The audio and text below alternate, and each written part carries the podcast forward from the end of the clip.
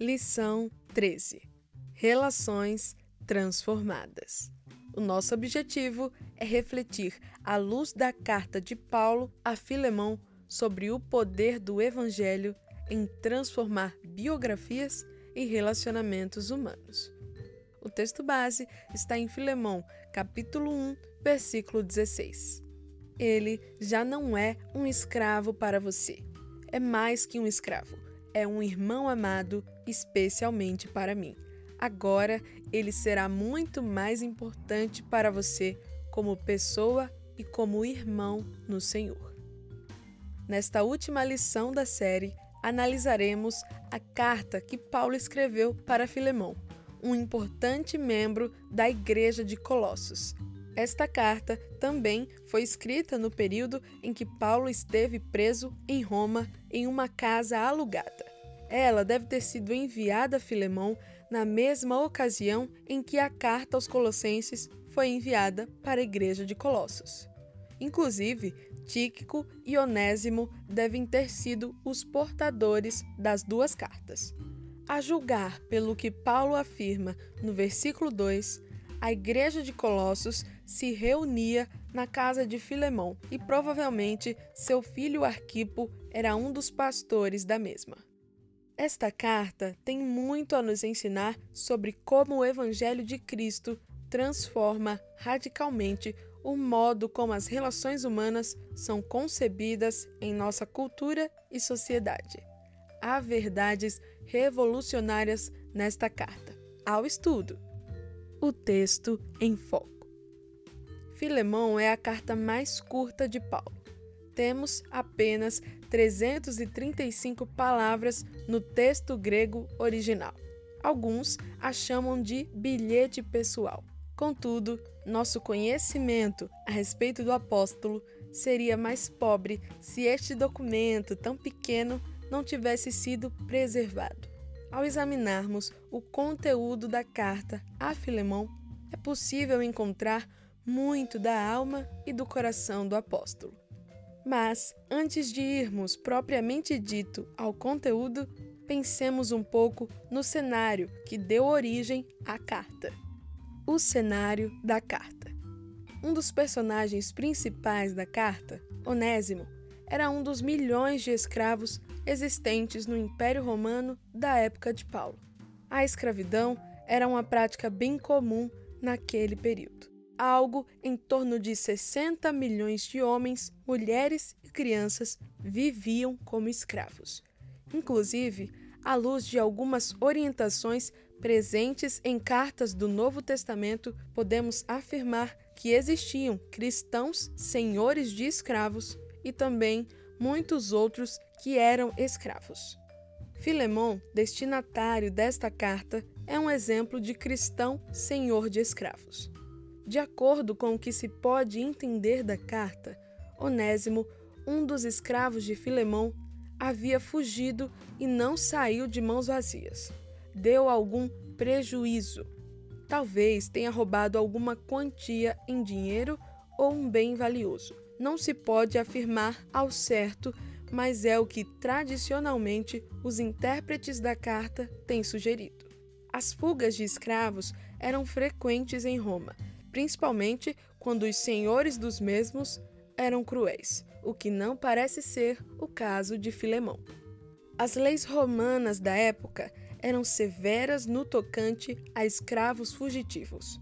Seus senhores poderiam mandar marcá-los na testa a ferro em brasas com a letra F de fugitivo para nunca mais fugir ou mesmo castigá-los de outras formas, tais como açoites ou prisão e até mesmo a morte. As leis também davam o direito ao dono de crucificá-los, inclusive sem ter de responder por isso. A bem da verdade é que os escravos não possuíam muito valor e eram tratados como propriedades. Acontece que, de alguma maneira não informada na carta, Onésimo chegou a Roma e seu caminho cruzou com o do apóstolo Paulo. Este encontro só pode ser fruto da providência de Deus. na companhia de Paulo, acabou convertendo-se a Cristo e tornando-se um colaborador na obra missionária. Sobre isto, escreve o apóstolo: Gerei quando estava na prisão. Anteriormente, ele te foi inútil, mas agora é muito útil para ti e para mim. Gostaria de mantê-lo comigo para que em teu lugar me servisse na prisão por amor ao Evangelho. Com a conversão de Onésimo, Paulo ganhou um colaborador em Roma enquanto estava preso. Entretanto, ele ainda era um escravo fugitivo e precisava ser devolvido ao seu dono. Paulo teve de tomar uma difícil decisão. Apesar de querer que Onésimo continuasse com ele, sabia que era contra a lei. Ajudar um escravo fugitivo não era visto com bons olhos. O envolvimento de Paulo com Anésimo poderia representar um obstáculo à sua própria soltura da prisão, além de ele poder ser punido pela lei romana e responsabilizado pelo trabalho que o escravo deixara de fazer. Todavia, a maior preocupação de Paulo não era com a lei romana, mas com o Evangelho. Onésimo precisava acertar essa situação com Filemão. Todos eles eram cristãos agora. O momento de demonstrarem que haviam convertido mesmo era esse. De Roma até Colossos, dependendo da rota utilizada, teria de se percorrer de 1.500 até 2.000 quilômetros de distância. Uma vez convertido, Onésimo fez esta viagem de volta com Tíquico. Neste contexto, Paulo escreve a carta a Filemão. Onésimo volta para Colossos, trazendo esta correspondência do apóstolo em mãos. O conteúdo da carta. Uma vez que entendemos o cenário por detrás da carta, será mais fácil compreendermos seu conteúdo. O grande objetivo de Paulo ao produzir tal correspondência foi interceder em favor de Onésimo. Suplico que demonstre bondade ao meu filho Onésimo. O apóstolo faz uma espécie de mediação para que Filemão perdoe Onésimo e não o trate de acordo com as leis romanas de escravatura para casos como esse. Se me considera seu companheiro na fé, receba-o como receberia a mim podemos dividir o conteúdo da carta em três partes. Em primeiro lugar, temos uma seção com saudações e elogios. Paulo cumprimenta Filemão e sua família, sua esposa Áfia e seu filho Arquipo, e depois diz sempre se lembrar dele em suas orações. Filemão, cujo nome significa amado, era alguém conhecido por seu amor para com todos os santos fazendo jus ao nome. Ao que tudo indica, ele era um homem rico e generoso, sempre pronto a ajudar. Sobre ele, Paulo escreveu: Sua bondade tem revigorado o coração do povo santo. Em segundo lugar, temos uma sessão de intercessões e súplicas. É neste trecho da carta que Paulo entra no tema principal, que é interceder por Onésimo o escravo fugitivo. O apóstolo diz que possuía o desejo de mantê-lo com ele, mas não poderia fazer isso sem o consentimento de Filemão. Por isso, ele o envia de volta para que fosse recebido como irmão muito amado no Senhor e não mais como escravo. O relacionamento entre os dois deveria ser reorientado em torno da participação de ambos na família de Cristo. Paulo pede também para que Filemão coloque todos os prejuízos de Onésimo em sua conta. O apóstolo faz questão de lembrar, entretanto, que Filemão lhe deve a própria vida, pois anos antes Paulo havia pregado o evangelho a ele quando desenvolveu um ministério em Éfeso, principal cidade da região. Neste sentido, é que se pode entender a frase: Tu me deves a ti mesmo. Filemão tinha um grande débito espiritual com Paulo, que lhe pediu: Gostaria de ser beneficiado por ti no Senhor. Dê ânimo ao meu coração em Cristo.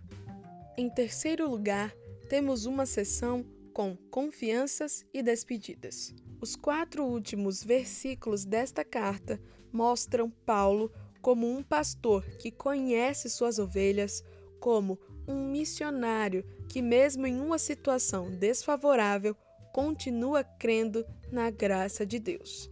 Ele sabe que Filemão fará até mais do que ele está pedindo. O apóstolo deixa assegurado que confia que, pelas orações dos santos, ele será liberto da prisão e, uma vez que isso aconteça, irá visitá-lo. Assim, ele conclui a carta. Uma das perguntas que fica no ar lendo esta carta é: qual foi o desfecho desta história? Teria Filemão perdoado Onésimo? O Novo Testamento não diz. Todavia, acreditamos que sim, por pelo menos dois motivos. Primeiro, a carta ter sido preservada pela Igreja de Colossos e ter sido inclusa no cânon. Segundo motivo, segundo a história da Igreja Cristã, meio século depois de Paulo ter escrito esta carta, o bispo Inácio da Síria foi preso e levado para Roma. De lá, antes de ser morto, enviou uma carta para todas as igrejas. Uma destas epístolas foi dirigida ao bispo Onésimo de Éfeso. Como Colossos era uma cidade vizinha de Éfeso, é bastante possível que este bispo Onésimo seja o ex-escravo fugitivo. O evangelho, de fato, pode reorientar completamente a vida das pessoas e mudar a relação entre elas. Bem, e assim chegamos ao final desta primeira parte de nosso estudo.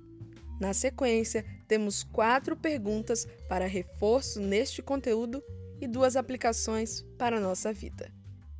A vida em foco. O Evangelho transforma as biografias individuais. A carta de Paulo a Filemão evidencia de modo muito claro a transformação que o Evangelho pode fazer na história de uma pessoa. A conversão deu uma guinada na existência de Onésimo. Ele tornou-se um homem diferente. De um escravo fugitivo e ladrão, ela torna-se um cristão colaborador do apóstolo. De inútil, ela passa a ser muito útil. O apóstolo sabe que, como um homem transformado, uma nova pessoa em Cristo, Onésimo demonstrará a prova de sua conversão indo reconciliar-se com Filemão. Dificilmente isso aconteceria não fosse o Evangelho. Além de Onésimo, Filemão também fora transformado pelo poder do Evangelho. Por causa das demonstrações de amor que Filemão já vinha dando em relação a outras pessoas da comunidade cristã, Paulo entende que ele fará o mesmo em relação a Onésimo. Afinal de contas, trata-se de alguém convertido a Cristo e transformado pelo Evangelho. O Evangelho muda biografias. Você conhece alguém que está com a vida em frangalhos, precisando de novo rumo? O Evangelho pode dar este rumo. Proclamemo-lo com afinco. O Evangelho transforma as relações sociais. Não é só o poder transformador do Evangelho na vida de indivíduos que é evidenciado em Filemão, mas sua capacidade de derrubar barreiras sociais segregadoras. Pelo seu pedido, Paulo acreditava que o Evangelho poderia reconfigurar um dos relacionamentos sociais mais básicos e brutais dos seus dias a escravidão. Os poderosos da época defendiam a escravatura com unhas e dentes. Para eles, o regime era interessante e necessário para o bem do império. Como o apóstolo Paulo se posicionou diante deste regime? Apesar de não ter denunciado a escravatura em si abertamente, o apóstolo tratou do problema indo direto em suas bases. Ele trabalhou com princípios bíblicos que, de alguma maneira, minam todas as bases do pensamento da escravatura. Escravos devem ser tratados como irmãos amados no Senhor. Equalizar escravos e senhores na família de Deus é redefinir radicalmente esta relação. Em Cristo não há escravo e nem livre. Diante de Deus, todos os seres humanos possuem valor. Pessoas não podem ser discriminadas por seu status social, cor de pele, sexo, etnia. Não há nada mais carnal. Desafio missional. Chegamos ao final desta lição e desta série de lições. Durante todo este trimestre, pudemos tratar do tema Firmados em Cristo, estudando várias questões ligadas à vida cristã com base em Colossenses e Filemão. Especialmente nesta lição, estudando a carta de Filemão, pode ser que tenha vindo à sua mente alguma pessoa que precisa ser alcançada e ter a sua biografia transformada pelo Evangelho. A exemplo de Onésimo. Acredite, o Evangelho pode fazer isso. Peça a Deus que lhe ajude e lhe dê caminhos para transmitir a mensagem a ela. Além disso, pode ser que ao estudar esta lição você tenha se lembrado de alguma situação de discriminação que tenha presenciado ou até participado. Infelizmente, muitas vezes pessoas são tratadas com base em sua condição sexual, etnia, cor de pele, sexo. Não compactue com isso. O Evangelho de Jesus não reconhece esse tipo de barreiras segregadoras. Se você age assim, não demore mais a pedir perdão para Deus. Arrependa-se.